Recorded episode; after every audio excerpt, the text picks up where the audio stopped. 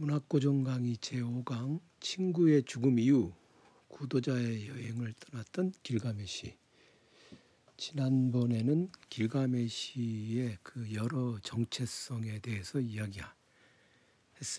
58페이지에 있는 얘기 그 얘기를 좀 자질구리한 잔소리를 가지고 길게 했죠. 제가 길가메시 서사시 이걸 다시 읽어보면서 지난주에 지난번에 지난 시간에 제기했듯이 길가메시를 정치적 인간으로 만들어준 결정적 계기는 무엇인가 이 부분이 계속 그 답을 못 내겠어요. 뭐 그것과는 별개로 길가메시 소사지가 재미있는 것 같, 재밌다기보다는 좋은 좋아요. 그 자질구리하게 뭐 화사한 설명이랄까요? 그런 게 없는 그 담백한 서술들, 예, 담백한 서술들 예, 이런 것들이 있어서 그런지 이게 좀 원형인 어떤 그런 것의 모습을 잘 보여주고 있어서 굉장히 읽을 때 담백한 맛이 납니다. 왜 그 그런데 그것과는 그런 그것과는 별개로 길가메시 서사지를 정치적 인간으로 만들어준 결정적인 계기가 뭘까? 그 참 정치적 인간이라고 하는 것은 돌출되어 나오는 것 같아요. 돌출되어 나온다 그러면 조금 느닷없어 보니까 질적으로 다른 인간이 되어가는 것 같습니다. 예를 들어서 그 구약성서 구약성서 창세기에 보면은 아브라함이 있죠. 그런데 아브라함이 원래 이름이 아브람이거든요. 아브라함이 아니라 그리고 그게 이제 창세기 17장 거기서 이름을 바꾸라 그러죠. 아브라함에게 아브라함으로 개명을 하라고 야훼가 명령을 하죠. 그러다가 이제 아브람은 한 가정의 아버지라는 뜻인데 아브라함이 되면서 모든 민족의 아버지가 될 것이다. 그런데 거기서 민족이라고 하는 것은 그거는 종족의 의미로 쓰인 게 아니라 네이션이죠. 음, 그 공동 번역 개정판에는 민족들이라고 돼 있는데 아마 개혁 개정인가 거기는 열국 모든 나라에 그래 그건 그거는 그렇게 번역은 그게 괜찮은 것 같기도 하고 아닌 것 같기도 하고 막 그렇습니다. 이건 좀 뭐, 문학고 전공이 얘기하면서 갑자기 뜻없이 왜 또 왜 왜 왜 그걸 끄집어도 끄집어오느냐. 그런데 제네시스 창 거기에 보면 그렇게 돼 있거든요. 지금 제가 NRSV를 이렇게 보니까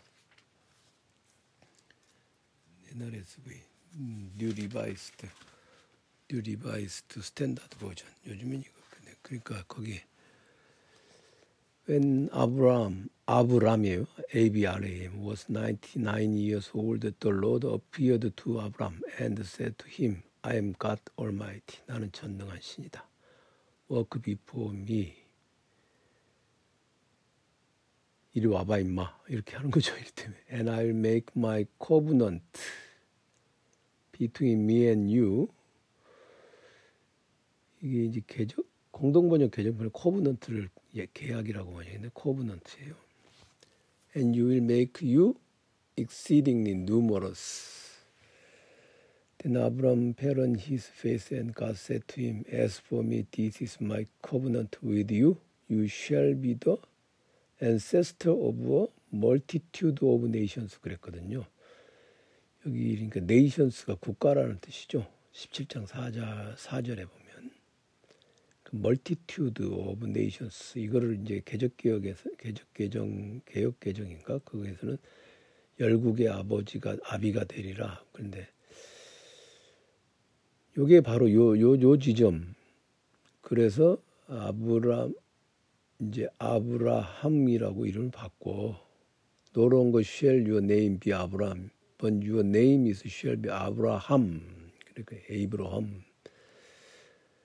그러니까 이름을 바꾸라고 하는 것이 뭐냐면 그동안에 한 가정의 아버지였다가 그 이제는 multitude ancestor of multitude of nations의 아버지가 되란 뜻이에요.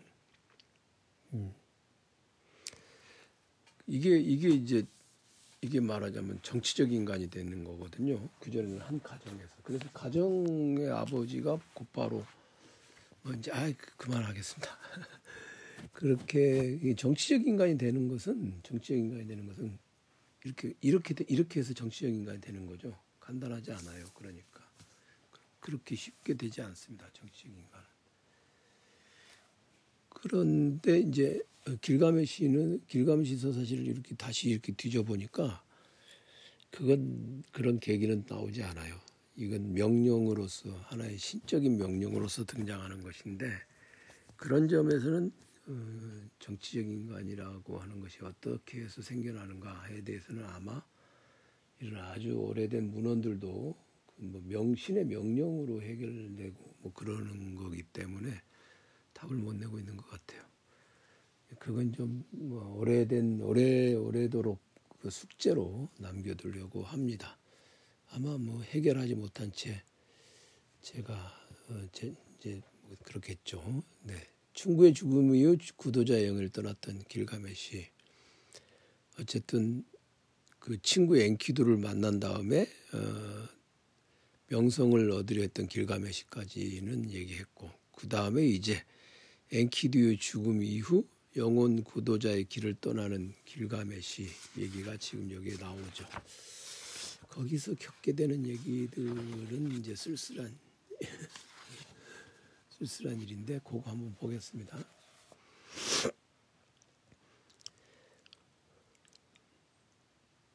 그 길가메시는 심정이 괴로운 나머지 죽음이 두렵다고 말합니다.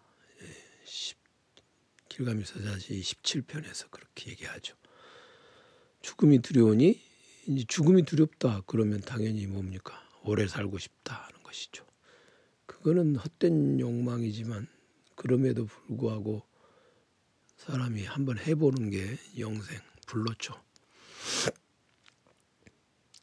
영원한 생명을 얻고 싶어한다. 그게 뭐냐? 우바르투트의 아들 우투나피시팀의 구역을 향해 곧바로 가는 것입니다. 우투나피시팀. 그가 이제 번역자가 붙여둔 설명에 따르면 딜문이고 수메르 신들의 파라다이스, 빛나는 낙원, 이상향, 병도 폭력도 늙음도 없는 그런 곳 이곳에 유일하게 살고 있는 인간이 바로 대홍수에서 살아남은 우트나 피시팀. 신들만이 누리는 거죠. 병도 폭력도 늙음도 없는. 그런데 별로 부럽지 않아요. 신들만이 누린다 해도 별로 부럽지 않고 그냥 병 폭력은 싫은데 병 들어서 늙어서 죽는 것 저는 그게 그냥 가장 좋은 것 같아요. 오래 살면 뭐 하겠나? 오래 살면 할 수 있는 일이라고는 이제 공부밖에 없는데 아유 공부 그렇게까지는 오래 영원히 하고 싶지는 않아요. 언젠가는 이것도 이 공부도 언젠가는 그만할 날이 있겠지. 뭐 다시 사람으로 태어나서 또 한다면 모를까. 지금 생에서는 언젠간 그만하겠지 싶으니까 하는 거죠. 그런데 이제 우트, 우트나 피시팀이 있는 곳을 가려는 길가메시는 공부를 안 하니까 그냥 겁없이 갈 수를 하나요? 영생을 얻고 싶어서. 음. 그래서 이제 당신은 무슨 이유로 이렇게 먼 여행을 했소? 왜 내게 왔느냐 말이오. 당신은 천국의 바다를 건넜소. 그건 믿을 수 없는 일이오. 나는 당신이 온 일을 알고 싶소. 이렇게 묻는 정갈 부부에게 나의 조상 음, 우투납 시 팀에게 뭔가를 물어본다. 그는 신들의 회합에 참석했고 영생을 얻었으니까 삶과 죽음에 대해 그에게 물어봐야겠다 해서 온 거죠. 삶과 죽음에 대해서 물어본다. 어떻게 알겠나? 목적이 뚜렷하죠. 영생을 얻는 것. 이 과정을 통해서 이제 음, 어둠과 공포와 어둠을 극복하고 태양의 길을 따라가다가 일출의 순간을 맞이했고 신들의 정원 앞에 이르렀으며 이 모든 과정을 통해서 어, 상징적인 차원에서 다시 태어나게 됩니다. 그러다가 이제 열여덟 번째 그 권으로 들어가면 시두리의 충고로 갑니다. 여행이 끝날 무렵에 필멸의 인간인 길가메시가 신들의 정원 안으로 들어섰는데 그 태양의 신 샤마쉬가 말하죠. 어, 기분이 몹시 상했을 거 아니에요? 이게 인간이 말이죠. 신들의 영역에 왔으니 기분이 상하는 게 당연하고. 그런데 길가메시는 이제 샤마쉬에게 영원히 살기를 원한다. 그렇게 얘기를 하고 그 다음에 이제 여인숙을 지키는 사람, 그 시두리라는 여인이 어, 여인숙을 지키는 곳 사람인데 그곳에 도착을 합니다. 그래서 당신은 누구인가 이렇게 물어버리죠. 시두리가 길가메시에게 어떤 존재인지를 물었어. 그런데 이제 그렇게 물었는데 너는 누구냐? 그러니까 넌 누구냐? 너는 무엇이냐? What are you? 이렇게 물었는데 길가메시는 What I did 내가 무엇을 했는가? 뭐 산길에 있던 사자를 죽이고 뭐 하늘에서 내려온 황소와도 맞붙어 그를 처치해 버렸소. 뭐 이런 자기가 무슨 일을 했는가? 그게 바로 자기의 what is 본질을 드러낸다고 생각하는 것 같아요. 그러니까는 시두리가 이 사람이 내가 묻는 말에 대답을 안 했단 말이지. 그러니까는 다시 묻죠. 이 질문이 참 이 질문 제가 그 강의할 때도 그런 얘기 했던 것 같습니다. 책에 뭐 강의한 내용을 책으로 썼으니까 이게 사람이 음, 당신은 뭐예요? 당신 뭐, 뭐 하는 사람이에요? 그렇게 물어보면은 뭐, 뭐 하는 사람이에요? 또는 누구세요? 그러면은 뭐 사회적으로 불리우는 호칭을 가져다가 대답을 한다든가 또는 자신이 하고 있는 일을 거론한다든가 그렇게 대답하면 되겠지만 당신은 뭐예요? 그렇게 물어보면 자신의 본질에 대해서 자신이 그것을 무언가를 하고 있는 까닭이 뭔지 자신이 근본적으로 어떤 존재인지 그걸 대답을 해야 되겠죠. 그래서 음, 시두리가 다시 묻는 겁니다.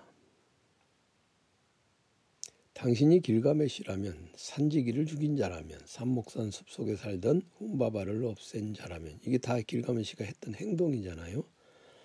산길에 있던 사자를 죽여버린 자라면 하늘에서 내려온 황소와도 맞붙어 그를 처치해버린 자라면 참으로 그렇다면 당신 뺨이 수척한 이유는 무엇이며 쓸쓸한 이유는 무엇입니까? 표정이 그렇게 잘난 짓을 했는데 왜 뺨이 수척하고 표정이 쓸쓸한가? 당신 마음 깊은 곳에 그런 비애가 서린 이유는 무엇인가? 대추원을 방황하는 진을 말해보라. 이렇게 물어보죠. 내면은 어떠한가? 심정이 어떠한가? 그런 행위가 과연 당신의 내면에 있는 어떤 본질을 드러낸 것인가? 그 굉장히 우쭐할 만한 일인데 왜 행위는 그렇게 휘황찬란한데 내면은 쓸쓸한가? 그러면 내면에 있는 것과 행위가 합치하지 못하고 있다는 것이고 그것을 드러내서 보여야 하지 않겠는가? 이렇게 묻는 것이죠. 그러면 내면이라고 하는 것이 진, 이제 진리겠지 않겠어요? 존재의 진리. 조금 고상한 표현을 써보면 당신 존재의 진리는 무엇인가? 행위의 행위의 본질 따위는 궁금하지 않다. 그렇게 물어보는 것이죠. 그렇게 잘난 사람이 말이죠. 그러니까 길가메시는 이제 그 이렇게 반 반발하면서 대답을 합니다. 내 뺨이 수척해지지 말란 법이 있어. 어. 이 철이 덜 든 거죠 아직 친구가 죽고 뭐 영생을 영생을 얻겠다고 나서는 것 자체가 철이 덜 들었다는 증거라는 그런 것 아니겠습니까? 그러니까 이제 그래도 여전히 다시 물어보는 시두리. 시두리의 충고가 참 마음씨가 넓은 사람인 것 같아요. 그가 시두리라는 사람이 자신을 방황으로 몰고 있는 까닭은 무엇인가요? 당신이 찾고 있는 영생은 발견할 수 없어요. 아 이런 거 참 매정하죠. 매정한데 뭐 어떡하겠어요. 그게 진실인 걸. 신들은 인간을 창조하면서 인간에게는 필멸의 삶을 배정했고 자신들은 불멸의 삶을 가져갔지요. 그 다음에 이제 그렇게 말하죠. 길가메시 배를 채우세요.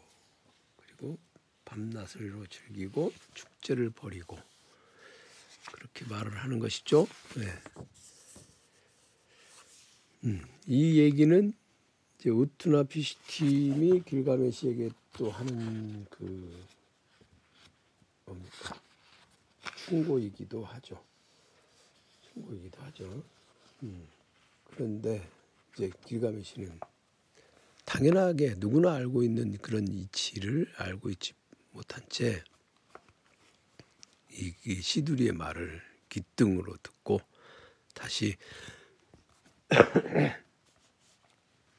패사공 우르샤나비의 도움을 받아서 음, 우투나피시팀으로 어, 만나, 우투나피시팀을 만나러 갑니다. 그리고 우, 우, 음, 우르샤나비도 또 묻죠. 시두리가 물었던 것을 또 묻고 우투나피시팀을 만났을 때도 그 우투나피시팀도 다시 또 묻습니다. 시두리의 질문이 똑같은 것이죠. 이제 우투나 피시팀은 뺨이 수축한 이유를 대뜸 묻고 그런데 이제 똑같은 걸 물으니까 시두리나 우르샤납이나 우투나 피시팀이나 똑같은 걸 물으니까 이게 얼마나 짜증이 났겠습니까? 반성적 사유를 해봐야 해봤어야 했는데 그렇게 하지 못했던 것이죠. 그걸 저는 이제 그걸 쓸쓸함이라고 음, 존재의 근원은 존재의 근원에 놓여 있는 가장 기본적인 정서는 뭐냐? 그 쓸쓸함이 아닐까 그렇게 생각을 해봅니다. 그래서 제가 여기 66페이지에 그렇게 써놨어요. 쓸쓸하다는 것은 사실 그 쓸쓸함의 원인을 알 수 없는 인간이 처해 있는 어찌해 볼 수 없는 근원적인 조건에서 나오는 상태이기 때문에 그것의 원인은 인간의 능력을 넘어선 곳에 있다.